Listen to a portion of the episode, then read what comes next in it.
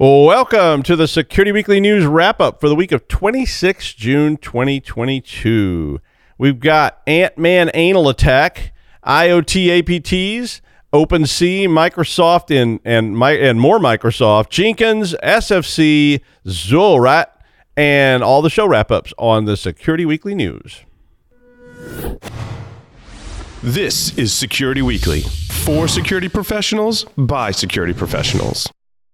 We interrupt our program to bring you this important message. It's the show that keeps you up to date on the latest security news twice a week. Your trusted source for accurate security information and expert analysis. It's time for Security Weekly News. Monitoring and maintaining compliance is a never ending struggle with a high price of failure. Firemon helps customers meet complex and varying compliance requirements. Firemon has fully customizable reporting, analytics, assessments, and dashboards to meet the compliance needs of any organization. With Firemon, compliance reports take a tenth of the time, and real time continuous compliance eliminates the anxiety and headaches of audit preparation. Improve security outcomes by improving security operations with Firemon. Visit securityweekly.com forward slash Firemon to learn more. Right now, everybody is talking about cryptocurrency, and the cyber criminals are hiding in the conversation. Cyber criminals use social engineering loaded with urgency and fear to successfully prey on your company, your employees, and your customers. Spear phishing is just one of the 13 types of email threats. Barracuda has identified 13 types and shows you how you can protect your company, your customers, and your reputation. Find out about the 13 email threat types and Barracuda email protection by going and getting your free ebook at securityweekly.com slash barracuda. That's securityweekly.com slash barracuda. All right, I'm Doug White, and this is the Security Weekly News wrap-up show, episode 221. Wow. Uh, on this week on Application Security Weekly number 202, John and Mike had Mike Benjamin, the VP of Security Research uh, at Fastly, on the show. Mike was going to talk about, well, a whole bunch of things, but uh, primarily they were looking at GraphQL and template injection attacks uh, among other OGNL type uh, vulnerabilities that they were talking about in uh, in Java this last year. Uh, they they talked about how that stuff works. So if you're interested in those kind of things, those kind of attacks, is a pretty good segment for that. In the second segment, the AppSec news. On Business Security Weekly number 267, Ben, Jason, and Matt had Alberto Yepes, the co founder and managing director at ForgePoint Capital, on the show. Uh, this was a pretty interesting segment to me. Um, Alberto was on. Uh, this is a company that that does a lot with uh, startups and things like that.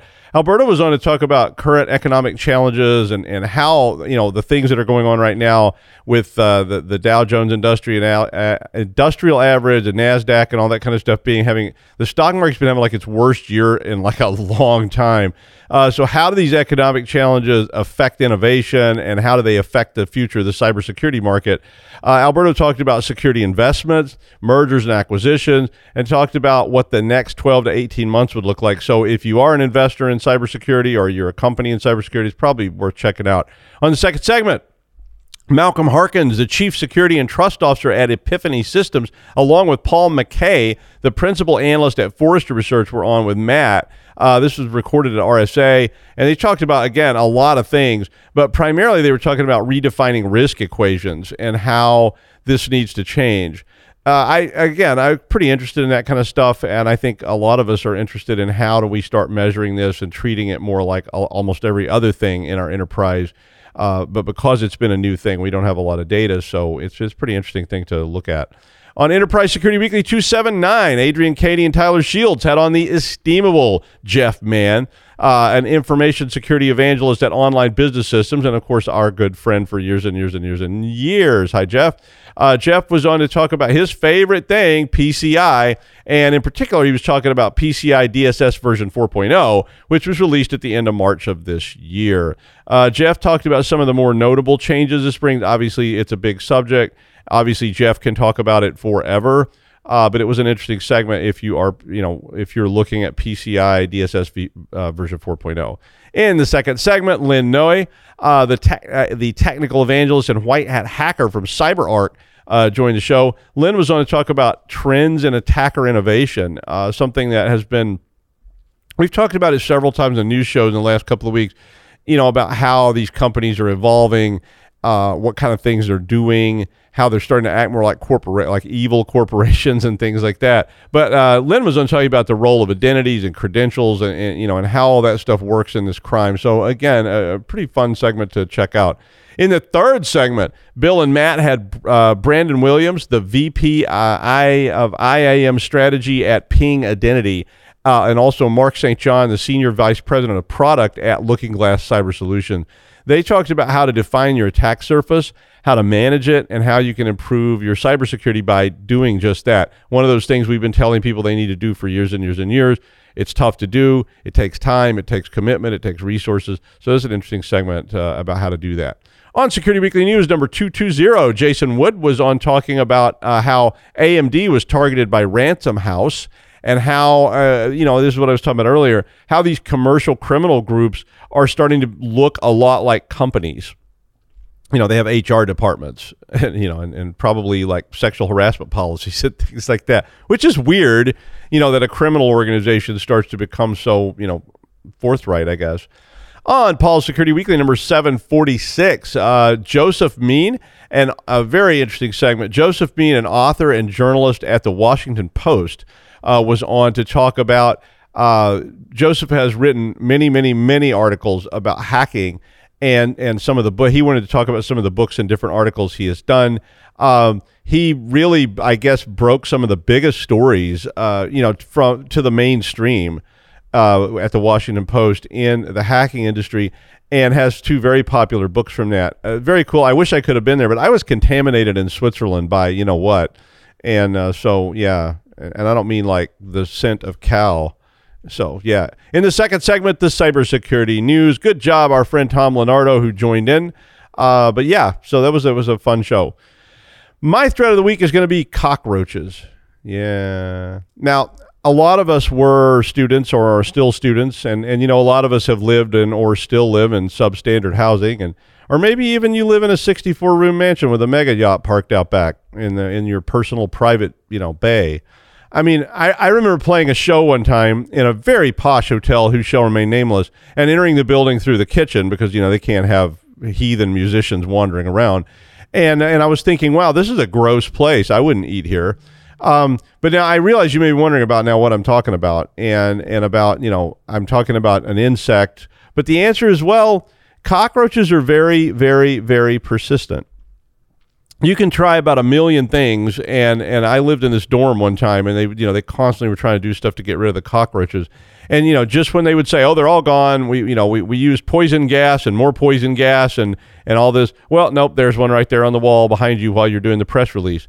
But I mean why talk about it? Well, there was this Mandiant report, and the Mandiant report was talking about UNC 3524, which is an advanced persistent threat, possibly state sponsored.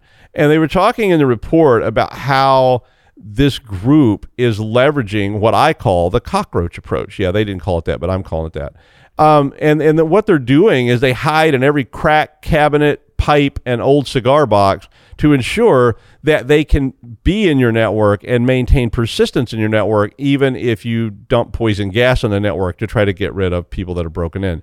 And I mean, that means when you get those calls, well, you're going to be like those exterminators who basically have to say, well, this isn't going to work, but we'll try. We're going to put a tent over the whole building, pump it full of poison gas for a week, and then we'll just sort of hope for the best. Oh, nope, there goes another one. Um, UNC 3524 is basically using the fact that networks are not just simple things. And modern networks have unbelievable numbers of devices in them. I mean, from the very first networks I ever worked on, they had printers and fax machines and and PCs and other devices that started being added to that. And if you think about just even your home today for a second, whether it's substandard or it's a 64 room mansion, how many things in that domicile are enabled? I mean, is is your stove, the refrigerator, the ring doorbell? You have app app controlled roof mounted flamethrowers. That water monitor you just put in the basement, on and on and on and on. I mean, I just sat down this morning and started trying to make a list of all the things that I had put in my house that are enabled. So if you extend that to an enterprise, it really gets crazy, right? And it gets crazy really fast. I mean, how many WAPs, IoT, IoT, and all this other kind of stuff are out there that all have network stacks and they're enabled and they're connected and they're talking, you know, you don't know who they're talking to. And I mean, and this problem gets worse every day since a lot of IoT type devices are, you know, just pretty much everywhere. And a lot of them don't have much in the way of security because they just don't. You know, I mean, from toys to very sophisticated things, I've seen IoT devices that had firmware embedded passwords that were permanently fixed the way they worked and they were trying to communicate. I mean, I figure it probably won't be very long before that box of Captain Crunch that you've got in the, in the cupboard has a network stack on a chip to remind you when the box is getting empty so that, you know, or maybe it'll just order for you and go, oh, yeah, you're about out of Captain Crunch. I think I'll, and I always say Captain Crunch, even though it's actually called Captain. I, I can't even say it. Captain. Captain Crunch, Captain Crunch, Captain Crunch, ar matey. But regardless, I mean, we don't look at all that stuff, right? We just we just start adding it to our network because it just becomes part of everything. Remember those little Amazon things they were selling? Those little buttons you could put in your house. You know, you need more detergent. You just push this button and it automatically sends an order to Amazon. And then your cat starts poking it over and over and over again. And suddenly a pallet full of detergent arrives at your house. Yeah, no, that didn't happen to me, but I do know somebody that happened to.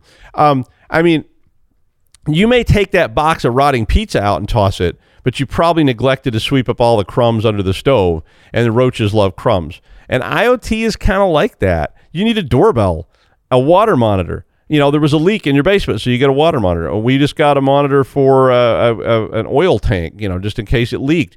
A sensor that tells you when the trash had been picked up or the mailbox is open. You, you, you know, you add it. It's twenty nine ninety five, and you know, you know, then you'll know if the postman is going to ring twice. I mean, don't get me wrong. I, I love all this stuff and I want to secure it. I really, really do. And I mean, I'm probably more paranoid than anybody around. I mean, I used to make a living, you know, basically being paranoid, which was kind of cool. If anybody wants to hire me, I'm, I'm available. But I mean, I, I really like this stuff and it's fun to play with. It's really fun to know if your cat's at the door or what your cat's doing at night. You know, it's like uh, we were on a trip and we have a camera that just focused on one of our cat beds so you could you could check out to see what the cat was doing or find out if those goddamn squirrels opened the bin again or the dog fell in the pool. You know, all that kind of stuff. It's all IoT. And I mean, the same thing goes at companies, right? So we add all these little hidey holes that app uh, that APTs can use. They typically get in the old-fashioned way, according to this report. They find an open port, or they just do a phishing attack because phishing works. I hate to tell you this. I call it an infinite series. I've been calling it an infinite series since the dawn of time, and it is an infinite series. If the first person doesn't fall for it, the nth person will. It never fails. So, I mean, I don't care how hard you try, we're not going to get somebody, the nth person, to click that link that says, You won't believe what he saw when he opened this file. So, I mean, once they're in, well, I think we've focused over the last, you know, 20 years a lot on detection of those kind of activities. So somebody's in your network, they're doing things, they're exfiltrating, they're doing all this kind of stuff. But you know what? So since we know that as as attackers, why not you know hide some eggs around to hatch later? I mean, this is just sort of you know your old cockroach approach. I mean, before we start doing anything else, let's go ahead and, and stash a bunch of eggs so will there always be more cockroaches. So UNC 3524 was using a Dropbear variant that I guess they developed maybe, and it can establish a client server SSH tunnel, and it runs on just about any kind of Linux or Linux based device, which is what most IoT stuff is, right? So even you, you go spray, new eggs hatch, you're right back to square one. They just keep coming back in. So what do you do?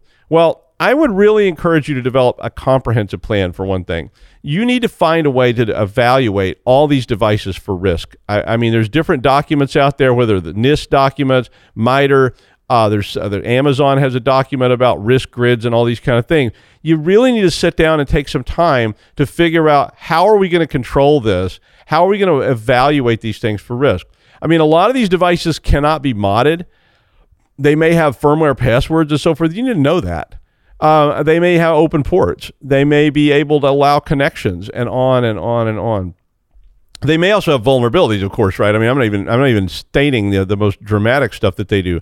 You got to put them in their own network. But even then, you're going to have to become the jackbooted thug again and start scanning. I mean, remember when Wi-Fi first came out and Tom in marketing decided to buy a, a WAP at Best Buy and put it in his office so he could be ice cool daddy and carry a laptop into the meeting room to go, yeah, I'm connected. I don't know about the rest of you and then you find out that those guys in the apartment building across the street were now connected to that and either just using it for internet porn or they were actually doing stuff to your corporate network because i did i did one of those jobs they were getting like messages printed out on the printers. You know, like funny messages were coming out of their printers and they didn't know where they were coming from. And we went and scanned the building and guess what we found? Oh, there was like three Wi-Fi WAPs that people had put in their offices so they could carry their laptops around. And you know, all of a sudden, you were having to scan every other day to see if people had put up Wi-Fi WAPs, and then take security and a ball bat and some uh, bear mace and go down there and seize the things and stomp them into a million pieces in front of the person while they watched and cried. But I mean, it's it's even easier to put IoT on the network. I just recently was in an enterprise. I saw someone had a little Wi-Fi enabled toy. It was like a little tank on their desk that, that people could drive around from home it had a little camera on it, and you could drive it around and you know do things like that. And it could be controlled by an app over the internet. And I, I and then I saw a story recently again about internet controlled sex toys that used local Wi-Fi to connect to an app that was housed who knows where, probably in China. And you know, and, and I will say you might want to go back and watch uh, Paul's Security Weekly episode 505, where Renderman came on and talked about the Internet of Dongs. It's a very cool episode. You should definitely go check it out. But mostly, you need to start developing a management plan for this because it's somebody is going to bring IoT into your network, either legitimately or illegitimately. And if someone like UNC 3524 gets on those devices, it's going to be really, really, really hard to get rid of them if they're using this technique talked about in this article. Next week, how to get rid of a Keith Richards infestation. And now the news. So you went and bought some NFTs. Yep. And now you own a picture of a monkey sniffing its finger. Mm-hmm. Well, OpenSea has some bad news for you. They disclosed a data breach on Wednesday and warned that you will very likely be getting hit with spear phishing attacks soon. Um, OpenSea is a big provider of an NFT marketplace. They said that it has uh, the data of more than 600,000 users and over 20 billion in transaction volume. So obviously NFTs are pretty popular. Uh, the company said that an employee of Customer.io, which is their email delivery vendor, downloaded all of the email addresses of OpenSea customers and all their newsletter subscribers' emails. And then, then uh, they didn't exactly make it clear if the employee shared it or it got hacked or what, but all those addresses were then shared, according to the article, with an unauthorized external party. Uh, and yeah, so they said it was very likely that users were going to be seeing phishing attempts to impersonate OpenSea. And in particular, they were warning, they had a lot of kind of very specific warnings here. They were warning about typo squatting type attacks from do- the domains opensea.org, opensea.xyz, and opensea.io. So, you might want to block those. Uh, you know, I mean, even if you don't support OpenSea at your company, you may have employees that are using it. So OpenSea's had a bunch of incidents in the past. Uh, included fake support staff that was targeting users, and they had a bug that allowed the crypto wallets to be emptied if you clicked on some infected art. Yeah, so you know, you might want to put out a warning about it. Microsoft issued a warning to remind users that Windows Server 2012 and 2012 R2 will hit its end of life date for extended end of support on October 2023.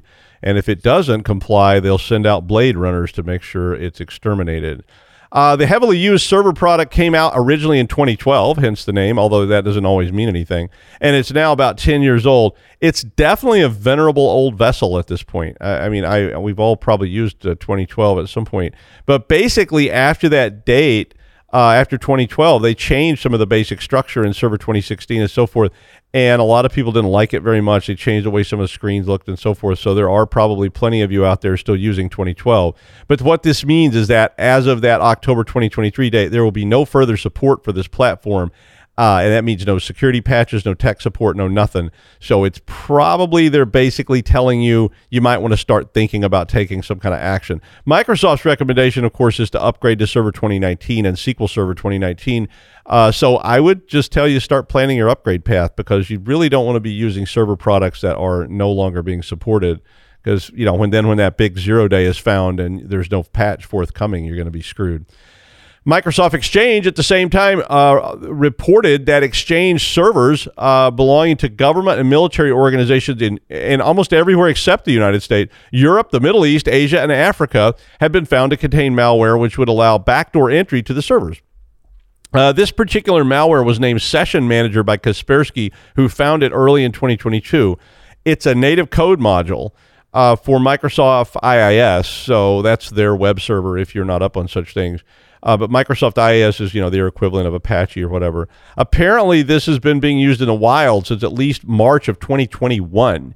Uh, and so, much like that APT IoT threat, this tool allows the attackers to maintain uh, connectivity in the network after other exploits are found. So the minute you start shutting down paths and so forth, they've still got this remote backdoor going into the into the network, and it's really hard to get it off the server uh, uh because it is a native code module.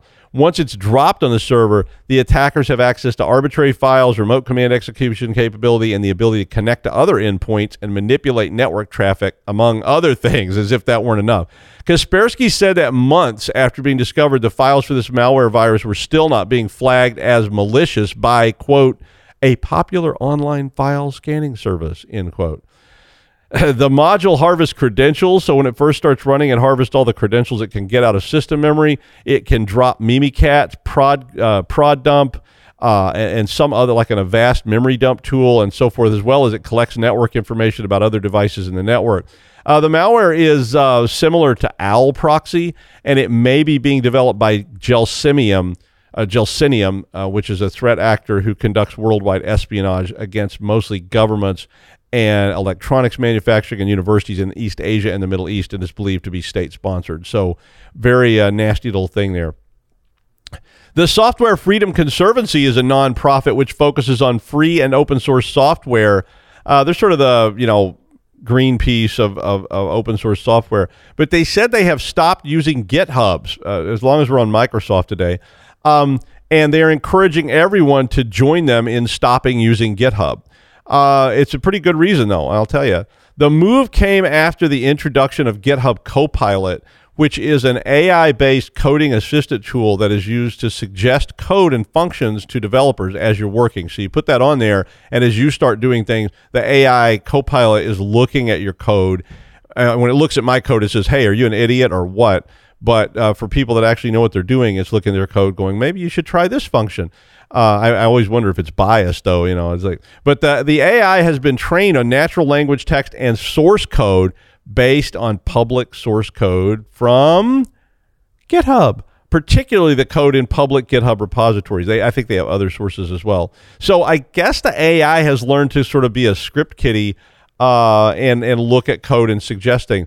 But uh, anyway, the, uh, the, the, they think this is a problem because Microsoft and GitHub have not really dealt with the copyright issues that I could see. And I it was a very good point that that this AI is looking at your code in public space and then suggesting maybe that code to other people. And so the AI starts uh, using code, and you know it is public.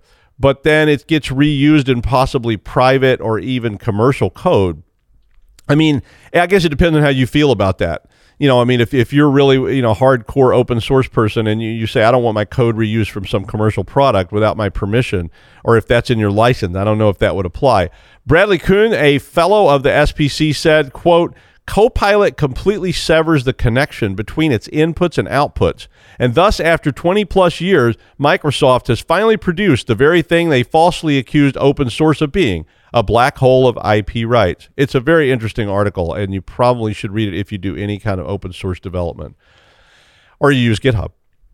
Uh, Jenkins, who makes a really popular open source platform with support for 1,700 plus plugins, which are used for building, testing, and deploying software, announced that they have 34 security vulnerabilities which affect 29 different plugins on their open source automation server, with 29 of them being zero days that have no patches.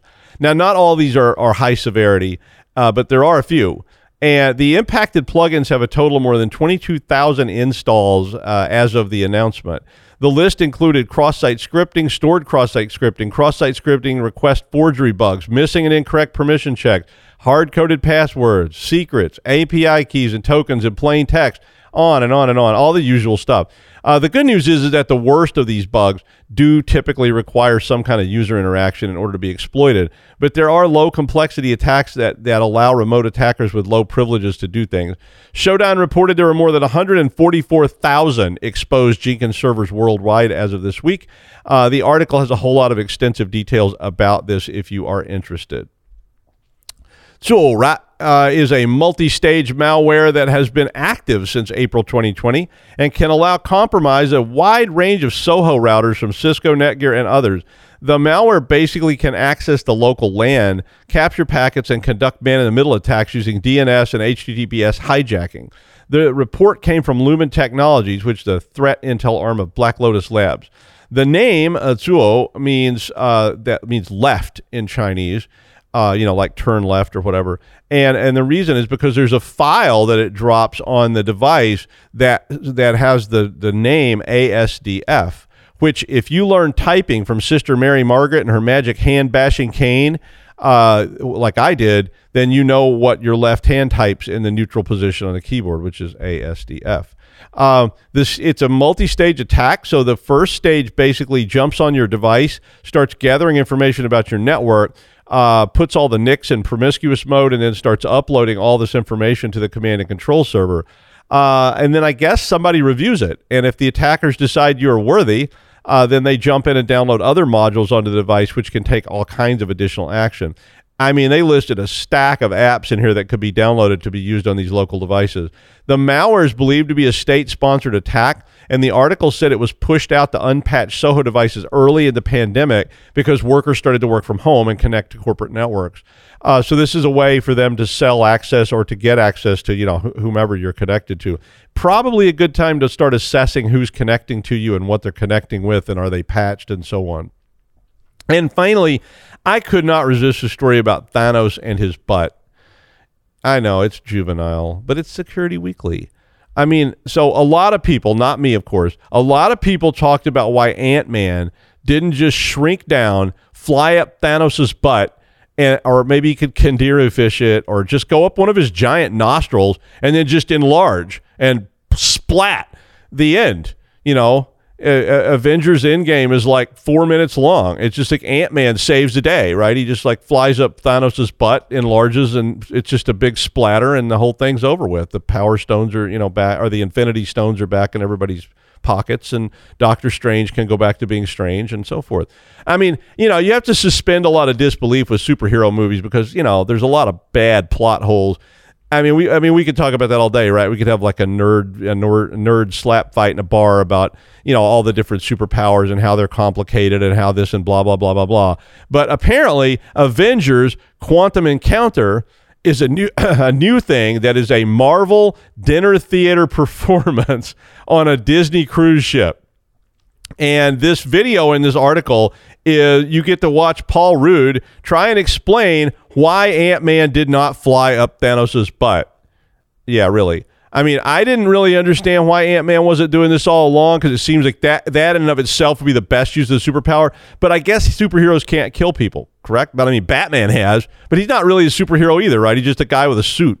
I mean, it would make a really short movie. But I mean, if Thor's a god, why is he such a wimp? You know, I mean, why didn't you just stop all this crap? And and how come Iron Man doesn't get turned into a fine red paste in that in that suit? I mean, physics is still applicable, right? I mean, come on, Tony Stark. Did you invent inertial dampening? I don't think so. But I mean, you know, I mean, they did in Star Trek, but but not but not in Iron Man. They never mentioned inertial dampening. So you know, he should be a jelly when they break open the suit. Like this, they open it and he just kind of oozes out, and Happy's like, "Oh, what a mess." But I mean, anyway, why is Hawkeye even there? I mean, I mean, you know, is he really? What's he gonna do to a god? Shoot an apple off their head and say, "Okay, I win"? Oh well, just for fun. Uh, that's a wrap for the week of 26 June. Uh, we are out next week for the holidays in the U.S., so we'll see you on the 12th of July. Bye.